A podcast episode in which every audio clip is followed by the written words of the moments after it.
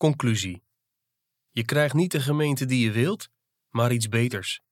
We willen dit boek afsluiten met 2 verhalen. Eerst maken we kennis met Todd en Allison. Dit zijn niet hun echte namen en we hebben wat details veranderd, maar het zijn wel echte mensen. Todd en Allison hebben een aantal jaren als zendelingen gediend in een grote Aziatische stad waar maar weinig gemeenten waren. Nu wonen ze in een grote, bijzondere kerkelijke stad in het Amerikaanse zuiden en gaan ze wekelijks naar de kerk. Helaas vroeg hun tijd op het zendingsveld nogal veel van hun huwelijk en hebben ze nu een patroon van voortdurend geruzie ontwikkeld. Vraag het Todd en hij zal je zeggen dat Allison steeds kritiek op hem heeft.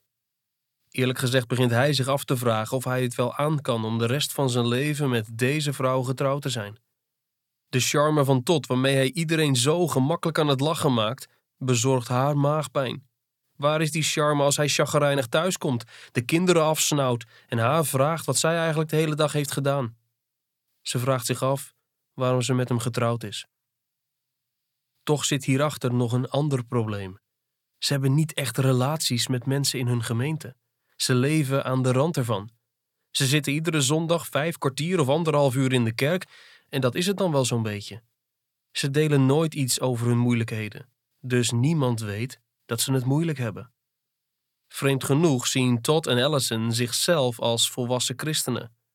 Ze hebben allebei al bijbelkringen geleid sinds hun studententijd aan een christelijk college. Ze kennen het juiste jargon om een groep voor te gaan in gebed. En toch zijn ze trotser dan ze zelf weten. Ze beseffen niet hoezeer ze de gemeente nodig hebben en hoe Jezus door middel van de gemeente voor hen wil zorgen. Daarom blijven ze aan de rand, laten de gemeente onwetend over hun moeilijkheden en beperken haar daardoor in het goede dat ze voor hen zouden kunnen betekenen. Wat zouden we Todd en Allison toewensen? We willen dat ze zich vernederen en dieper doordringen in de gemeente, zelfs als dat betekent dat ze daarvoor offers moeten brengen. Ze zouden hun agenda wat minder vol kunnen plannen, zodat er ruimte ontstaat voor het opbouwen van relaties. Ze zouden hun plannen voor de vakantie en de feestdagen kunnen heroverwegen en kijken naar mogelijkheden om daar gemeenteleden bij te betrekken. Eigenlijk zouden ze er ook over moeten nadenken om dichter bij de kerk te gaan wonen, zodat ze gemakkelijker in contact komen met elkaar. Boodschappen doen voor een ander gemeentelid kan bij het thuis afleveren zomaar leiden tot een gesprek van 1,5 uur. Dat zal zelden gebeuren als je 1,5 uur rijden bij de kerk vandaan woont. Die ongeplande gesprekken zijn niet goed voor je agenda, maar ze kunnen wel goed zijn voor je ziel. Nu het tweede verhaal, dit keer over Jasmine. Jasmine groeide op bij een stiefvader die haar mishandelde en seksueel misbruikte, gevolgd door een pleeggezin waarin haar hetzelfde overkwam. Door Gods genade werd ze als jongvolwassene christen en trouwde ze met een christelijke man. Toch waren de eerste jaren van haar huwelijk moeilijk door alle littekens, angsten, woede en gebrokenheid die nog diep in haar zaten opgesloten. Gelukkig gaf God Jasmine een geduldige echtgenoot en een liefdevolle gemeente. In de eerste jaren van hun huwelijk kreeg dit stel veel pastorale begeleiding. Jasmine bracht ook veel tijd door met andere vrouwen in de gemeente. Iedere week hoorden ze de prediking van Gods woord en deden ze mee met de Bijbelstudie. Langzamerhand begon Jasmine's persoon open te gaan als een schuchtere bloem in de warme zon. Ze leerde te vertrouwen. Ze kreeg de controle over haar driftbuien. Ze zag niet langer iedereen in haar leven als een bedreiging. Ze zag niet langer iedere minuut als een strijd om de controle over zichzelf te houden en zichzelf te beschermen. Meer nog, ze begon om zich heen te kijken en leerde hoe ze kon liefhebben en hoe ze zich op anderen kon richten. Met welke pijn hebben zij te maken? Met welke lasten lopen zij rond? Hoe zou ze hun haar liefde kunnen geven? Haar niet-christelijke familieleden, die haar als kind hadden gekend, konden zich alleen maar verbazen. Wat zouden we Jasmine toewensen? We willen dat ze zo doorgaat. We willen dat ze in anderen blijft investeren, terwijl ze tegelijk zoekt naar anderen die in haar willen investeren. Je hoeft niet extravert te zijn om een trouw gemeentelid te kunnen zijn. Sommigen kunnen er veel emotionele energie in steken en anderen maar weinig. We zeggen alleen, gebruik wat je hebt. Wees trouw met alles wat God je gegeven heeft om lief te hebben en geliefd te worden door je gemeente. Zoals we aan het begin van het boek al zeiden, heb je veel redenen om niet naar de kerk te gaan. Daarom zien we dit moment in de geschiedenis als een kans om de gemeente opnieuw te ontdekken. Het wegglijden uit de gemeente is niet begonnen met de pandemie of een bepaald soort politiek. In ons allemaal kweekt de wereld instincten aan die ingaan tegen de visie op gemeente zijn die je in dit boek bent tegengekomen. Om de gemeente in de toekomst te laten bloeien, wat die ook maar aan onbekend zal brengen, moeten we haar herontdekken. De taal die mensen voor het zoeken naar een gemeente gebruiken, laat al zien hoe diep het probleem zit. Als ze een gemeente zoeken, hebben ze het over shoppen. Als je op zoek naar een kerk gaat shoppen, stel je de vraag wat de gemeente voor jou kan betekenen. Niet wat jij voor die gemeente kan betekenen. Shoppen suggereert ook dat de keuze van een gemeente louter te maken heeft met voorkeur, zoals bij de keuze tussen verschillende merken ketchup. Daarbij heeft de klant altijd gelijk. Trouw aan je gemeente duurt dan slechts zo lang als die aan je behoeften voldoet. Denk eens aan de rol die technologie speelt. We hebben al besproken hoe diensten via livestream en podcasts de indruk wekken dat we voor onze geestelijke groei geen andere gewone christenen nodig hebben. Als we onze favoriete aanbiddingsmuziek op Spotify kunnen vinden en onze favoriete voorganger op YouTube, dan kunnen we een persoonlijk, geestelijke ervaring samenstellen die iedere halfbakken poging van een gemeente verderop in de straat overtreft. Terwijl we ook niet naar een plek hoeven te zoeken tussen al die drukke gezinnen die we helemaal niet willen leren kennen. Maar de uitdaging waarvoor de nieuwe technologieën gemeenten stellen, zijn niet pas van vandaag of gisteren. We zijn niet de eerste die opmerken dat de auto voor veel kerken het einde van de kerkelijke tucht betekende. Plotseling kon iemand zonder reden van zijn vrouw scheiden en gewoon naar een andere gemeente in een andere buurt of stad rijden. Hij hoefde niet meer te voldoen aan de eis tot bekering die de kerkleiders stelden die geroepen waren zijn ex-vrouw en kinderen te beschermen en voor hen te zorgen. Nieuwe technologie is niet gewoon per definitie slecht. Ze zorgt alleen wel voor nieuwe uitdagingen die we vaak niet zien. Daarom moeten we de gemeente steeds weer herontdekken. We zijn ver afgedwaald van wat de Bijbel christenen aanbeveelt. De apostel Paulus schrijft aan de Filippenzen: doe niets uit eigen belang of eigendunk, maar laat in nederigheid de een de ander voortreffelijker achter dan zichzelf. Laat een ieder niet alleen oog hebben voor wat van hemzelf is, maar laat een ieder ook oog hebben voor wat van anderen is.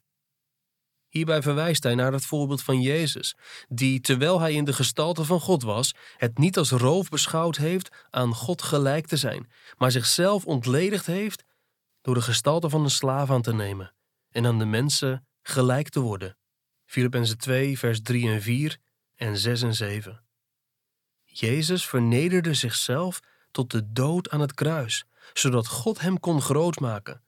Als we liefdevolle eenheid in onze gemeente willen, moeten we datzelfde pad van zelfverloochening volgen. Er is geen andere route om het hoogtepunt te bereiken en daar Gods instemming te horen. Goed gedaan, goede en trouwe dienaar. Mattheüs 25, vers 21. We kennen een voorganger die vaak zegt dat niemand de gemeente krijgt die hij wil. Iedereen krijgt wel de gemeente die hij nodig heeft. En daar zijn we het hartgrondig mee eens. We hebben een gemeente nodig die ons roept tot iets wat groter is dan onszelf. We hebben een gemeente nodig die ons uiteindelijk tot God roept. Als we het voorbeeld van Jezus volgen, krijgen we de gemeente die we nodig hebben. We hebben tegenwoordig allemaal geleerd instellingen zoals ons gezin, werk en school te gebruiken om onze persoonlijke doelen van aandacht en acceptatie te bereiken. Zodra we hebben wat we willen, of als zo'n instelling ons iets vraagt wat we niet willen geven, schuiven we die aan de kant en stellen we een ander doel, een andere baan, een ander gezin, een andere school. Toch werkt persoonlijke groei meestal niet op die manier. In het algemeen veranderen relaties je alleen ten goede als ze je uitdagen op je zwakste momenten. Denk maar na. Welke mensen zijn het belangrijkste in jouw leven? Bevestigen ze jou in iedere beslissing die je neemt? Of vertrouw je erop dat ze van je zullen houden, wat er ook gebeurt? Vertrouw je erop dat ze genoeg van je houden om je de waarheid te vertellen? Relaties met gezinsleden en vrienden worden door dik en dun gesmeed. Als je op je best bent, staan ze achter je. Als je op je slechtst bent, staan ze naast je. En als je op je kwetsbaarst bent, staan ze voor je. Zo'n gemeente moeten we gaan herontdekken. De gemeente is niet zomaar een instelling die we gebruiken om aan ons cv te werken en onze identiteit op te krikken. De gemeente vormt ons tot mannen en vrouwen van God. Samen worden we sterker. Tegelijkertijd leren we meer over hoe God ieder van ons als individu heeft bedoeld, met onze unieke mogelijkheden en passies. De kerk wist onze persoonlijkheid niet uit. Ze versterkt die door ons te verbinden met de Schepper, die ons gemaakt heeft zoals we zijn, en met anderen die een liefde en kracht in ons oproepen waarvan we eerder niet wisten dat we daarover beschikten. Je krijgt misschien niet de gemeente die je wilde.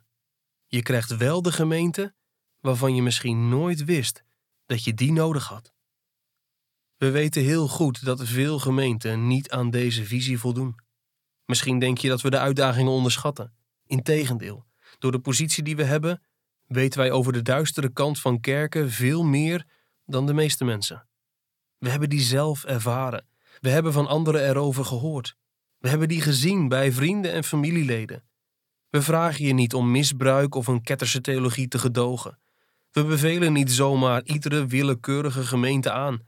En we vergoeilijken ook niet het misbruik van macht en gezag, waarvan we weten dat het in heden en verleden in kerken voorkomt. Wij geloven wel dat je in de gemeente wrijving moet verwachten.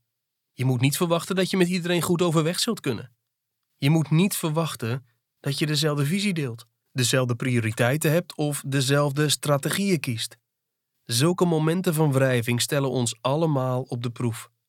Ze zorgen ervoor dat we onszelf afvragen of het in die gemeente om de hoek niet gemakkelijker zal gaan. En dat zou best kunnen, in ieder geval een tijdje. Maar waarschijnlijk niet voor altijd. Want ook in die gemeente tref je zondaars aan die door genade zijn verlost. Ook jij zult er nog steeds een door genade verloste zondaar zijn. Je zult er goede en slechte mensen tegenkomen, misschien wel in mindere mate. Aan deze kant van Jezus' wederkomst kan geen enkele gemeente alle oneenigheid en teleurstelling voorkomen. Zie de gemeente maar als golven die over rotsblokken spoelen. Die golven zijn de gemeente. En jij en de andere gemeenteleden zijn dan de rotsblokken. Dag na dag, jaar na jaar blijven de golven eroverheen gaan.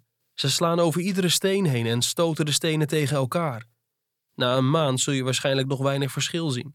Maar in de loop van de jaren of zelfs decennia zie je de verandering. Terwijl de golven beuken en de rotsblokken over elkaar heen rollen, worden hun ruwe randen glad. Zo gepolijst gaan ze schitteren in de zon. Uit dit proces komen nog geen 2 stenen met dezelfde grootte of vorm tevoorschijn. Iedere steen krijgt een eigen schoonheid. Het zal ons niet verbazen dat Petrus, de rotsman, het beeld van stenen gebruikt om de gemeente te omschrijven. Allereerst wil Petrus dat we zien dat de gemeente is gebouwd op het fundament van Jezus. Hij past Jesaja 28 vers 16 op Jezus toe. Zie, ik leg in Sion een hoeksteen die uitverkoren en kostbaar is en...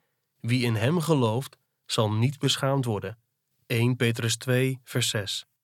Vervolgens wil hij dat we beseffen dat God niet verwachtte dat iedereen deze kostbaarheid van Jezus zou inzien. Voor hen citeert Petrus in 1 Petrus 2, Psalm 118. De steen die de bouwers verworpen hadden, is tot een hoeksteen geworden. En Jesaja 8. Hij zal zijn tot een steen des aanstoots en tot een rots waarover men struikelt. Ten slotte wil hij dat we zien dat Jezus iets moois heeft gebouwd. Ons, zijn gemeente. Kom naar hem toe als naar een levende steen, die wel door de mensen verworpen is, maar bij God uitverkoren en kostbaar. Dan wordt u ook zelf als levende stenen gebouwd tot een geestelijk huis, tot een heilig priesterschap, om geestelijke offers te brengen die God welgevallig zijn door Jezus Christus. 1 Petrus 2, vers 4 en 5. Je hoeft hier niet elke toespeling op het Oude Testament te begrijpen om je te verwonderen over wat God in de gemeente heeft gedaan. Als we in Jezus geloven, zijn we gered van onze zonde door God en voor God. We zijn niet door onszelf en voor onszelf gered. God bouwt aan iets wat veel groter is dan wij zijn. Petrus kan zijn opwinding hierover nauwelijks bedwingen. Maar u bent een uitverkoren geslacht, een koninklijk priesterschap, een heilig volk, een volk dat God zich tot zijn eigendom maakte, opdat u de deugden zou verkondigen van hem die u uit de duisternis geroepen heeft tot zijn wonderbaar licht. U die voorheen geen volk was, maar nu Gods volk bent. U die zonder ontferming was, maar nu in ontferming aangenomen bent. 1 Petrus 2, vers 9 en 10. Er kan veel gebeuren in je plaatselijke gemeente. De geluidsinstallatie werkt niet. Je komt ergens buiten samen omdat het binnen niet veilig is door een virus. De kinderen jengelen. Zuster Bethel snurkt dwars door de zegen heen. Broeder Jim zet iets doms op Facebook. En vanwege een begrafenis en 3 onverwachte ziekenhuisbezoeken had de voorganger niet genoeg tijd om de preek voor te bereiden. Als je de gemeente opnieuw ontdekt, zul je de schoonheid zien waar een groot deel van de wereld alleen maar ruwe rotsblokken ziet. We schreven een boek om je te helpen de gemeente opnieuw te ontdekken, zodat je zou kunnen zien waarom het lichaam van Christus zo belangrijk is. Wat nu?